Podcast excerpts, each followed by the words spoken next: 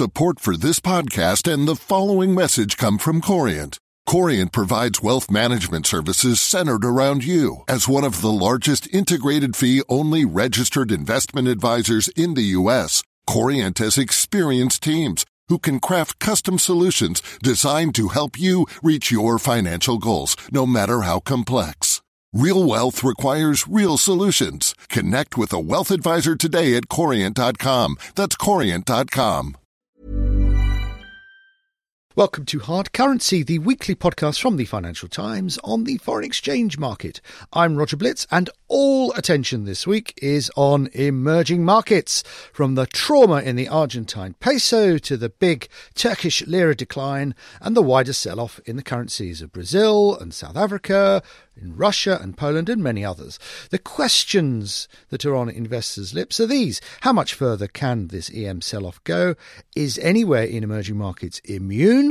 And what does it say about emerging market economic fundamentals. Worrying about all these questions this week is our guest Simon Quijano-Evans. He's the EM strategist at Legal and General Investment Management. Simon, we should begin at the beginning, as it were, at the start of the week, and that was the Argentine peso uh, and the efforts by the government and by talking to the IMF to arrest the decline. To some extent, they succeeded, but is it a temporary reprieve? It's looking quite difficult, and I think that the time frame the IMF provided Argentina with, in other words, these six weeks, is simply too long. Uh, they need to cut that down to, to about two to three weeks, I would say, and come out with some news. Uh, Friday, they have the meeting between the board, the IMF board, and the IMF staff, uh, so that should get things going. Uh, but we ne- definitely need to see something, some news coming out uh, earlier than rather than later. Let's go back to basics for those listeners who are not so au fait with uh, with the intricacies of EM. I mean, was the Argentine peso up for a sell-off? Did it, uh, did or did it take people by surprise? We're going back a few months, I suppose, and, and the actions of the central bank. I think what did take people by surprise, especially on the markets, is the reaction of locals.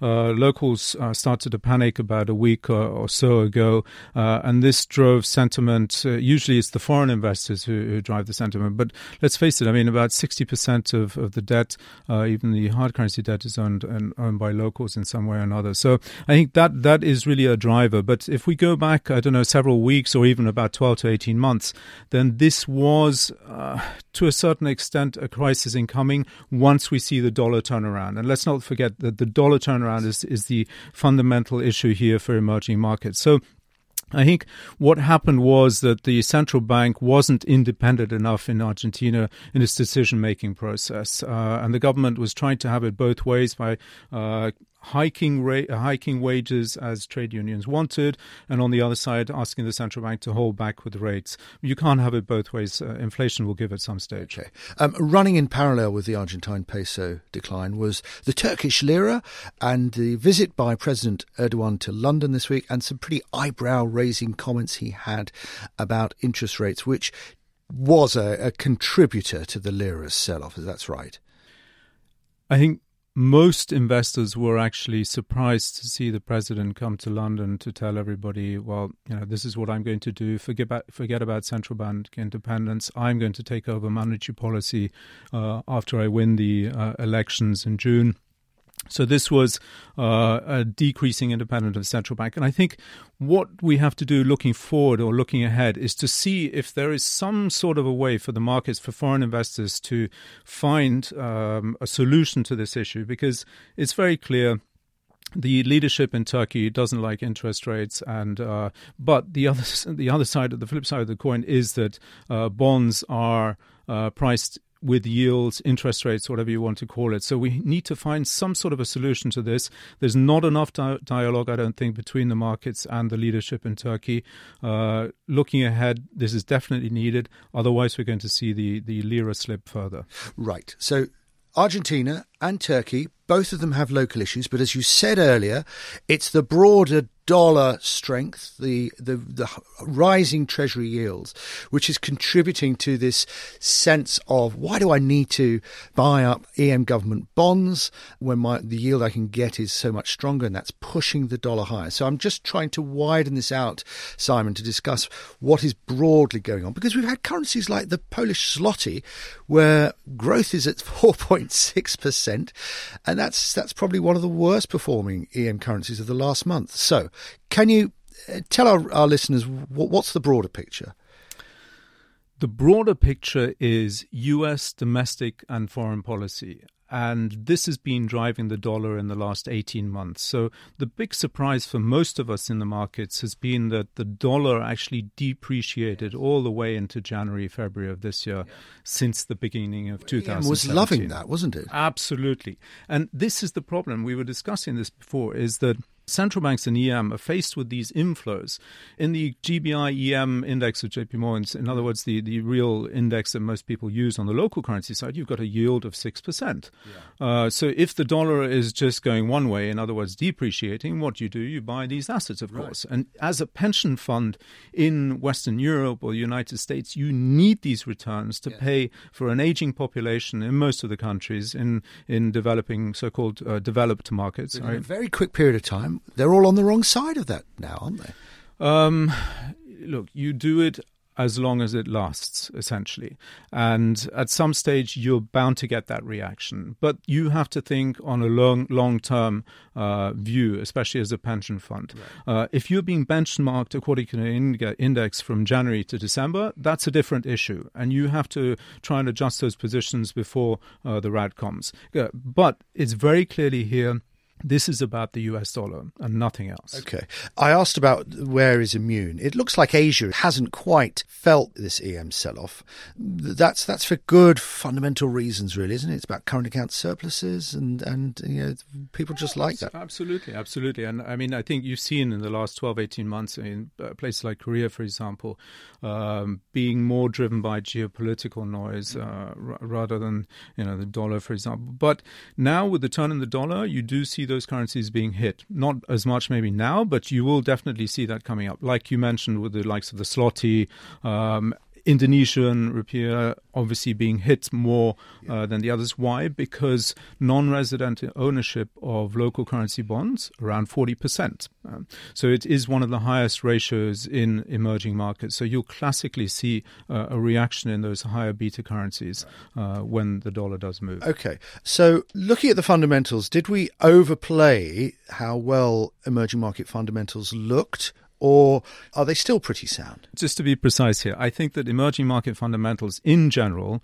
are, are actually very good. I mean, if you look at the uh, debt to GDP levels of public sectors, uh, actually the IMF's just adjusted the figures below 50%, uh, whereas developed countries have debt to public sector debt to GDP ratios of over 100%. Now, the issue here is obviously the currencies in in emerging markets get much more hit than they do usually in, in developed countries. But one fundamental assumption here, and which I think is is wrong, is that countries like Portugal, for example, or Italy, for example, Greece, as we've seen in the past, always the assumption was that these countries will forever remain in the eurozone. And actually, the external debt to GDP ratios in a number of these countries are way above those uh, in emerging markets. So if I if I were to show you a chart, EM is really uh, at the bottom level. You're talking about 30, 40% external debt to GDP ratios. All very good. Um, which the risk, though, is that the central banks might end up uh, overreacting to the declines in their their currencies. What what what should they be thinking of? Very difficult. Um, once the dollar moves are really very exogenous. As a central bank and EM, individual central bank, you can't do anything about it. You can create swap lines with, for example, the Fed, as was done with Brazil and Mexico in the past, or, for example, with the PBOC, with the Chinese central bank, all these type of things. But at the end of the day, if the dollar is going in, in an appreciation direction, there is very little you can do as an individual central bank, uh, except for hope that it uh, stops at some stage. Simon, I've been doing this podcast long enough to remember previous emerging market sell offs. Apparently, there's been five, or this is the fifth since 2011. So, what does this one resemble compared to previous ones? This might help us answer how long is this going to last. It is a tough one because if you look at inflows into emerging market bond funds, for example, uh, year to date, they've been higher than back in 2013 when the Bernanke tapering uh, announcement came. That was May 2013. So I think it's very different now because fundamentals, in general, in my opinion, are better than, the, than they were back then.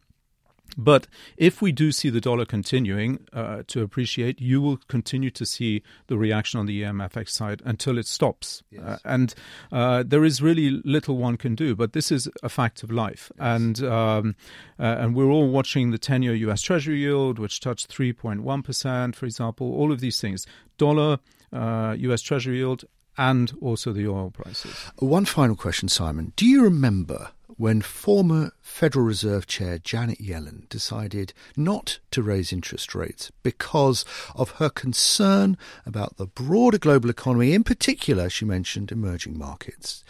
Is there the prospect of that being repeated? Absolutely. And I was actually going to touch on that point. I think it's a very important point. Uh, if you go back to September 2013 and look at Mr. Bernanke's transcript, uh, there was a French journalist who asked right at the end, he said, Mr. Bernanke, what about emerging markets? And you look at that transcript, one and a half pages where he said, you know, so he felt so happy that somebody had asked it because they couldn't officially at that time really say, well, you know, EM is really going to have a kickback function or, or effect on our rate hikes. So that was the first time he said, we're really looking into EM, etc. And then Mrs. Yellen, as you say, she was the first to actually officially uh, admit that they're doing this. The Fed is definitely looking at emerging markets, the reaction function to any rate hikes. And I think given that EM makes such a large portion, makes up for such a large portion of the global economy now, a function of the 2008 crisis, uh, the Fed and other central banks in developed markets simply cannot ignore that kickback function wait and see. My thanks to Simon Quijano-Evans at Legal and General. So, can emerging market currencies hold back the tide or are they going to be swallowed up by further dollar strength? Join us again next week. Until then, keep up to date on ft.com forward slash markets. From hard currency, it's goodbye. Support for this podcast and the following message come from Corient. Corient provides wealth management services centered around you. As one of the largest integrated fee only registered investment advisors in the U.S., Corient has experienced teams who can craft custom solutions designed to help you reach your financial goals, no matter how complex. Real wealth requires real solutions. Connect with a wealth advisor today at Corient.com. That's Corient.com.